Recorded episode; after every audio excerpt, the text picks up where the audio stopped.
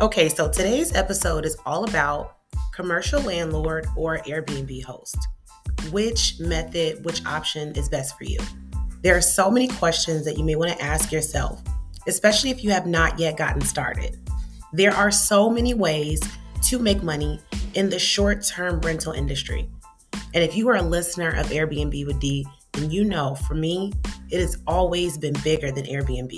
It's about business something that you can multiply, scale, and pass down to your children or your family members.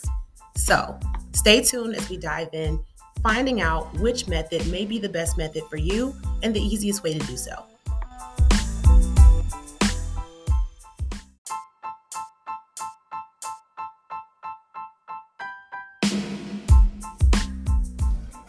I am so grateful to God and thankful to be back recording and speaking with you all about how you can change your situation and bring extra income into your households.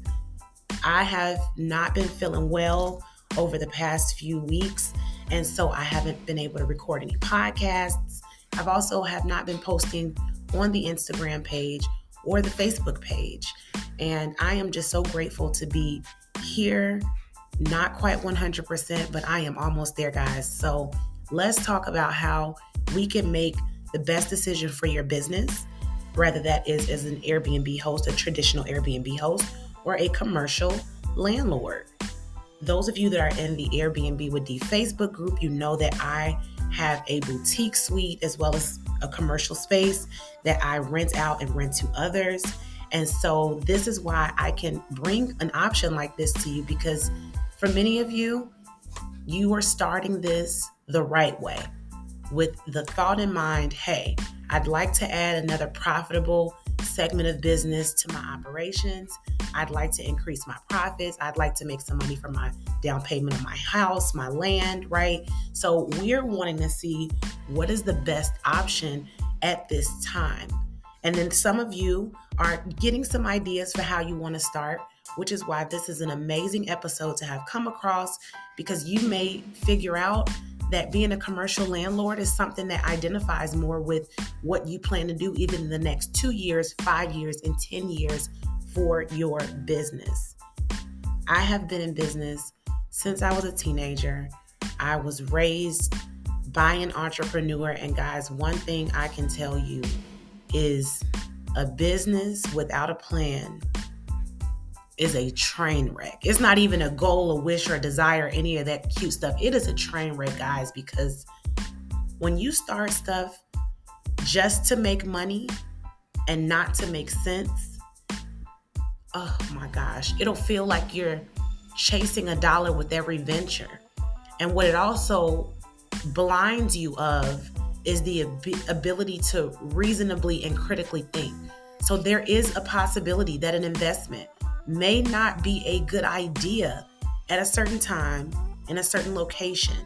But when we're driven by other ambitions, we'll try to find a way to be optimistic with that. And here's the difference there is no optimistic, pessimistic with business, there's analytics.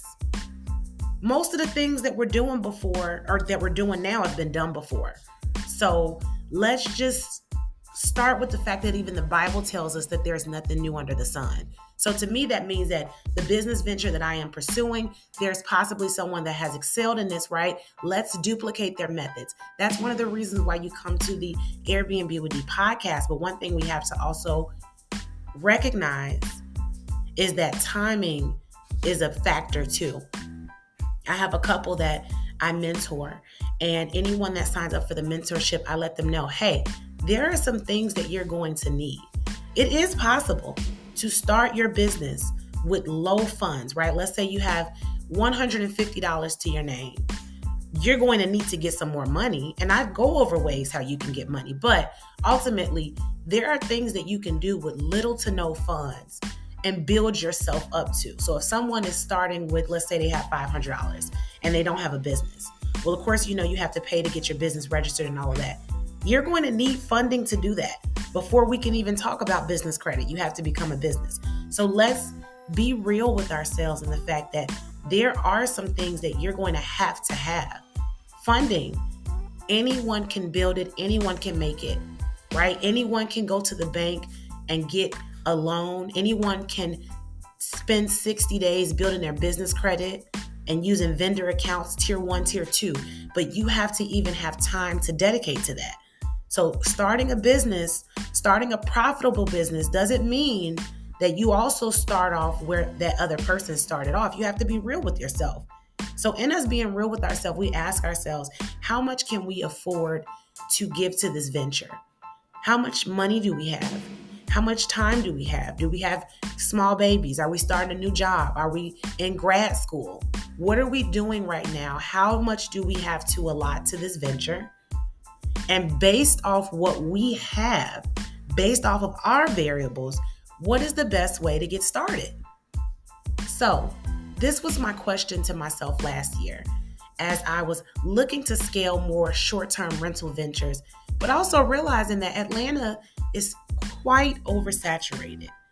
So, if you were to go to um, AllTheRooms right now or AirDNA and you just do a search of Atlanta, it's going to show you the thousands upon thousands of thousands of Airbnbs. Now, another thing Atlanta is booming with is businesses. Oh my gosh, there's so many amazing businesses here.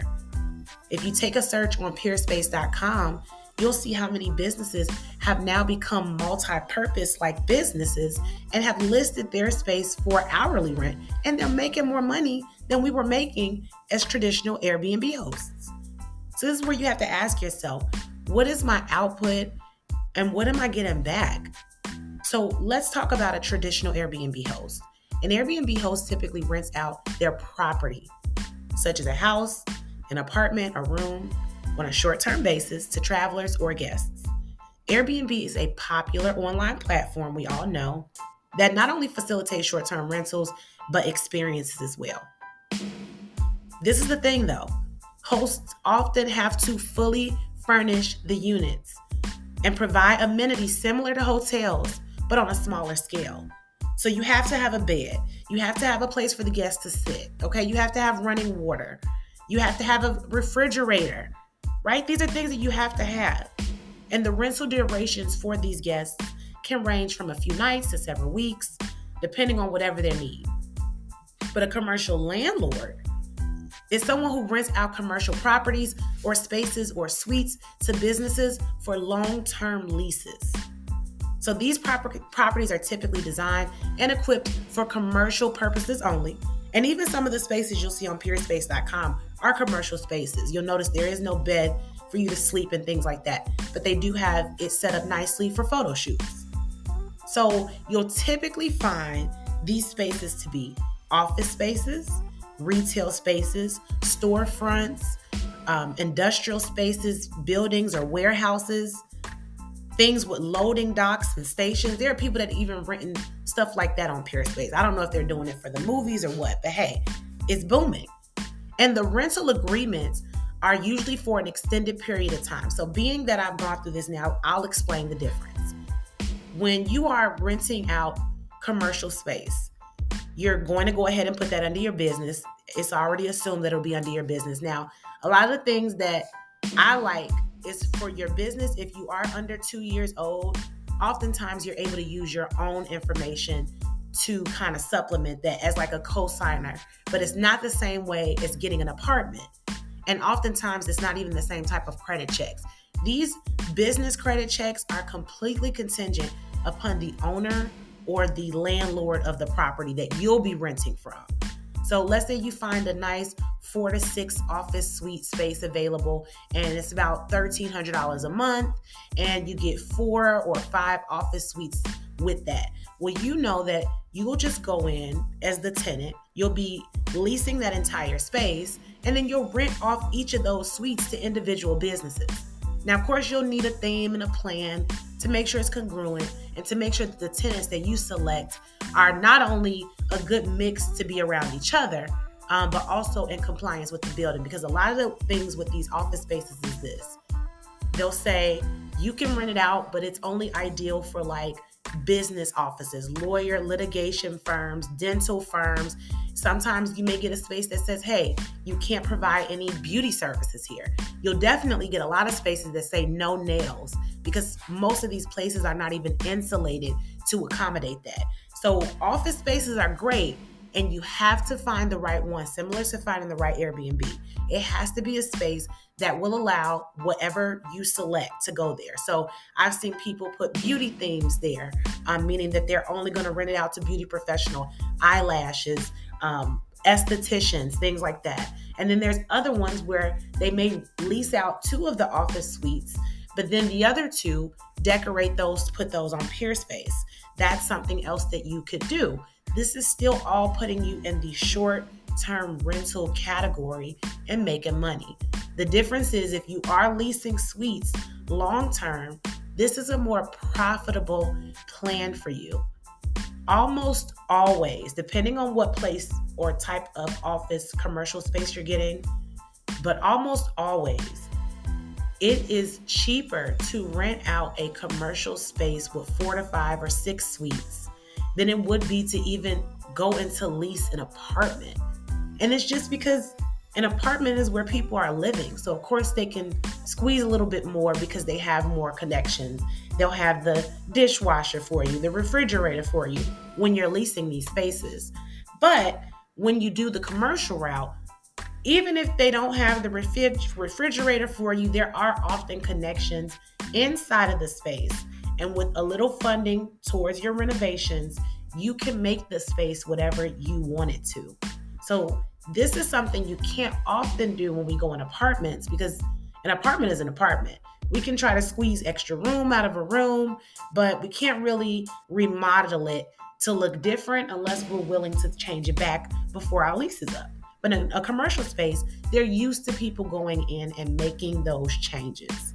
So I do recognize that this option is not for everybody. So, a, a few questions you definitely want to ask yourself is Are you looking for flexible short term rentals or long term leases? Let me give you an example. Let's say that you are a nurse, a traveling nurse, and you're looking to branch out of that career, you're looking to go into something that is comparable financially, but just takes a little bit less of your time, then you may want to rent off to someone on a long term basis, at least until you're able to get out of the space that you're wanting to transition out of comfortably and then scale to your next property. Maybe jumping into something like Airbnb could be a little daunting because not only do you have to get the place, furnish the place, you also have to create a plan that makes sure you're booked and busy through the months to come, through the duration of your lease, so that you're not finding yourself paying for an apartment or home that's not being booked, right? Commercial spaces are a tad different. Yes, there is a lot high turnover. You may have someone sign up for with you for a month. You may have someone rent with you for 5 weeks and then tell you they have to go. But you still would have gotten their deposit and you still would have gotten their weekly rent because most of these retail spaces when you're leasing them out, you're seeing people pay 250 a week or something like that for rent, right? That means that that's what you get to charge depending on the square foot. It is so much more that goes into this, guys, because the sizing of your rooms, how many suites you have available, these things are all in the factor. If you are in the Airbnb with D Facebook group and you have any questions about it, I've already put a post in there. Drop under that post and ask any questions you'd like. I'm happy to answer them. It's just this episode, I do not want it to be overwhelming um, with all of the information because it is a lot. It's a different path completely. So you can either launch your short term rental business in your traditional Airbnb format or you can become a commercial landlord and scale even faster. It is completely up to you. So, the second question you want to ask yourself is Do you prefer hosting travelers and creating unique experiences or renting to businesses? Let's say that you are a lawyer, right? And you're going through law school, business law. Then it may even be fitting of you to get into the office space, the commercial landlord space, and learn everything that you can and have real life experience to apply to your practice. These are things that you have to truly consider because it is possible that your business can be congruent with what you're doing now. Everything doesn't have to be a side hustle or a side business. When you hear people say things like side hustle and side business, they're basically saying ways that they make money that has nothing to do with other ways that they make money. And when you really sit and think about that, guys, how can you almost not start getting a little crazy if every day you're doing something different? It's a different, different, different. It's like, oh my gosh, you have to be kind to yourself, to your mental health, and know that businesses are not built out of chaos. So let's, you know, have a plan for it. And the third things that you want to ask yourself is do you even want to learn the tips, the tricks, or the legalities for success in either venture? This is so important because I've mentored people where we've just found out they just don't, you know, really care for having to fill out the permits and making sure the calendar is booked. They just realize that's just not their thing. But they like more of the business structure. They like more of the renting off to individual tenants, businesses, because businesses and business people usually have sense. So if you are coming to me with um, your LLC in good standing and your deposit, typically you're handling business like we want landlords to look at us when we're trying to rent Airbnb properties or properties to put on Airbnb. So it's the same thing. It's just you put yourself in control. Who do you want to be? Do you want to be the person asking for permission to Airbnb out an apartment or a home? Or do you want to be the person making the decision on if a business is a good fit for your new retail or office space and what deposit amount you should be charging them? It is completely contingent upon you. But finding your right rental path is important because some of you are more bosses than you realize and some of us, you know, you know, your boss is in training, so that's fine. But let's not minute what you are. If you're already that, let's be it. Maybe commercial landlording is something that you want to dive into.